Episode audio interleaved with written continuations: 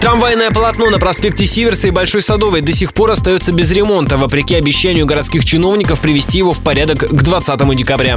Месяц назад в мэрию обратились ростовчане с просьбой устранить ямы на проезжей части. Горожане оставили заявку на портале благоустройства.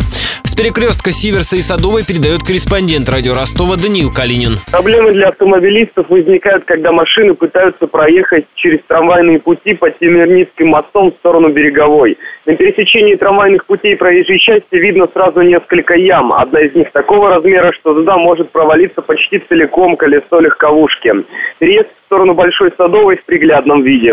Отмечу как автомобилист, что проблемы с дорогой в этом месте не новые. Почти без последствий пересечь трамвайные пути может маршрутка или достаточно большой джип. Всем остальным приходится снижать скорость до минимума, чтобы не повредить ходовую автомобиля. Я же отмечу, что сервис благоустройства появился на сайте мэрии около года назад. Через него чиновники собирают жалобы горожан на проблемы в ЖКХ и городском хозяйстве. Согласно статистике на сайте, удовлетворены около 4000 претензий, еще около 500 заявок находятся на рассмотрении.